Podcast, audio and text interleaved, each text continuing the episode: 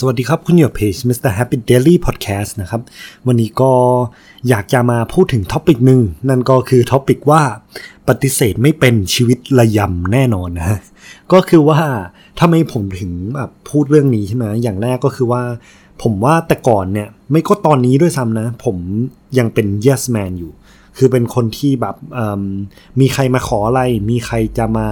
ทักอะไรก็ตามเราจะแบบ เออได้สิลุยเอาเลย มาให้ผมช่วยอะไรบ้าง ก็คือว่าหนึ่งคือผมรู้สึกว่าผมเป็นคนขี้เกรงใจ ไม่ค่อยอยากปฏิเสธคนอื่น แล้วก็แบบเหมือนกับว่า เวลามีใครมาขอความช่วยเหลือเนี่ยก็อยากจะช่วยให้เต็มที่ แต่สุดท้ายแล้วถ้าเกิดมาดูตัวเองนะตอนนี้เนี่ยคือรู้สึกว่าหลาย ๆ อย่างคือยุ่งมาก แล้วก็หลาย ๆ อย่างเนี่ยก็คือเป็นการยุ่งแบบเหมือนไม่ productive อะยุ่งแบบเหมือน เป็นการยุ่งที่ตัวเองไม่ได้แฮปปี้มาก เช่นถ้าเกิดสมมติว่าผมได้อัดพอดแคสต์เนี่ยผมรู้สึกว่าโอเคเออมันตัดต่อมันก็ยุ่งนะ จะเขียนเออหน้าตาหรือว่าจะเขียนสคริปต์ต่างๆ เนี่ยมันก็แบบใช้เวลา แต่มันก็ไม่ใช่การยุ่งแบบที่เราไม่แฮปปี้อันนี้คือการยุ่งแบบที่เราแบบแฮปปี้เนี่ยเป็นเหมือนเป็น passion ของตัวเองนะเพราะว่าแบบ เหมือนลองนึกภาพนะฮะถ้าเกิดคนอื่นมาขอ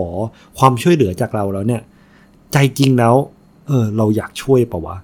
หรือว่าเราช่วยเพราะเราเกรงใจเขา อันนี้เลยเข้ามาที่คอนเซปต์ของ episode นี้ก็คือปฏิเสธไม่เป็นชีวิตระยำแน่นอนนะฮะก็คือว่าแบบ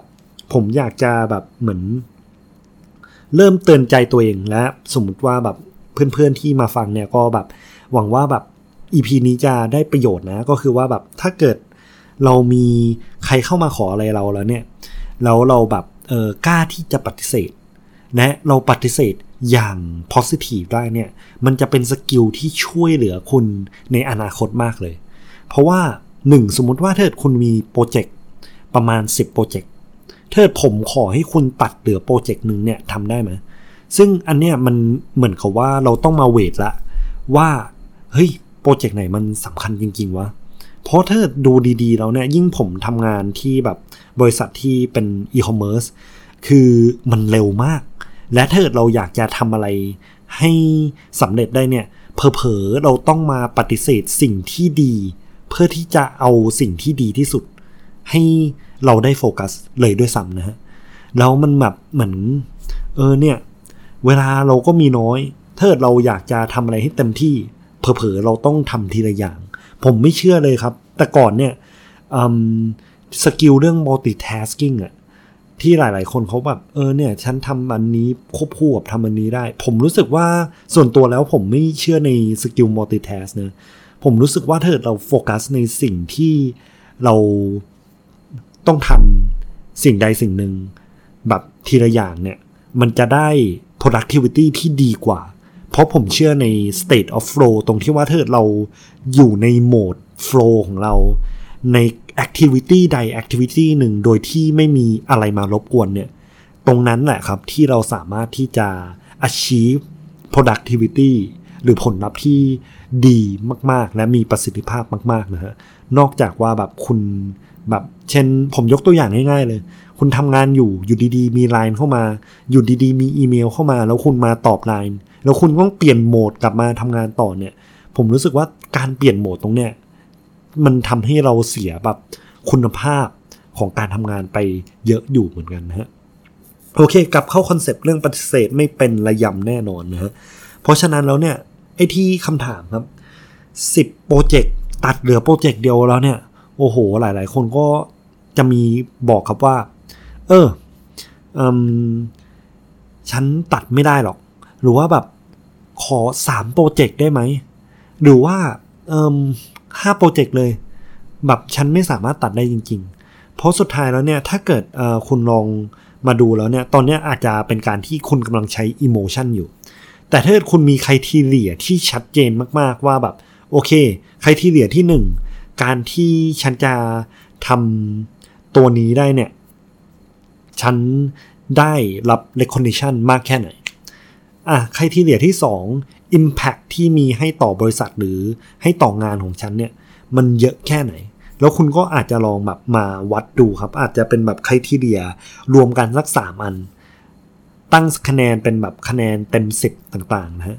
แต่มันมีวิธีหนึ่งครับ ก็คือว่า 90% rules 90% rules เนี่ยคืออะไรใช่ไหมฮะสมมติว่าถ้าเกิดคะแนนมันน้อยกว่า 90%ปั๊บ คุณตัดทิ้งเนี่ยแปลว่ามันเหลือศูนย์ทันที อันเนี้ยเป็นการที่เราแบบเหมือนกับว่า ต้องมาเลือกจริง ๆ ครับว่าอะไรที่มันสำคัญต่อคุณจริง ๆ ซึ่งคอนเซปต์เนี่ยก็ได้จากหนังสือเรื่อง essentialism เหมือนกัน คือว่าเขาเคยต้องสัมภาษณ์คนนะและถ้าเกิดแบบเหมือนคนเนี่ยมันไม่ match เราจริง ๆ แบบคนเนี่ยเขาเก่งนะถ้าเกิดผมให้คะแนนน่าจะให้สัก 80 แต่พอเราเอา rules นี้มา apply ปั๊บเนี่ย มันจะคัดกรองเหลือคนที่มันเป๊ะกับเราจริง ๆ สมมติว่าแบบโอเคเก่งไม่พอ แต่ว่าเขาเหมือนเออฟิตกับบริษัทด้วยคาแรคเตอร์เขาเนี่ยฟิตกับทีมของเขาด้วยเนี่ย อันเนี้ยอาจจะเป็นตัวที่พลิกไอการที่คุณแบบเลือกคนเข้ามา หรือการที่คุณเลือกโปรเจกต์เข้ามาเลยก็ได้นะฮะลองเอาไปใช้กันดูครับ 90% rules คือการที่แบบเราลองมาเวท ตัวคุณทีเรียต่างๆ แล้วเราแบบลองเอา decision มาใส่ดูว่าแบบ ตัว decision เนี่ยเทิดให้เต็ม 10อะฉันให้เท่าไหร่ เทิดมันน้อยกว่า 9ปั๊บแปลว่าไอ้แม้ว่ามันจะเป็น 8.9 ก็ตามอะมันจะเหลือศูนย์ทันที คุณจะตัดมันทิ้งทันทีนะฮะเพื่ออันเนี้ยเราจะได้เหมือนเป็นการที่เรา value หรือเราเลือกสิ่งที่ดีที่สุดสำหรับตัวเราจริง ๆ เพราะว่า สุดท้ายแล้ว การที่เราจะทำงานเนี่ย งานมันเราไม่สามารถแบ่งเวลาให้กับทุกอย่างได้ เพราะฉะนั้นถึงแม้สิ่งที่มันดีแล้วเนี่ย เราต้องถามตัวเองครับว่า เออ มันดีที่สุดสำหรับเราหรือเปล่านะครับ ก็สรุปแล้วครับเอ่ม สำหรับตัว episode เนี่ยปฏิเสธไม่เป็นชีวิตระยำแน่นอน ถ้าเกิดมาดูดีๆแล้วเนี่ย มันคือการตั้งความสำคัญของสิ่งที่เราอยากจะทำนะและมันต้อง set criteria ที่ชัดเจนมากว่า โอเค การที่เราจะ make decision เนี่ย criteria ที่ฉันมีคืออะไรบ้าง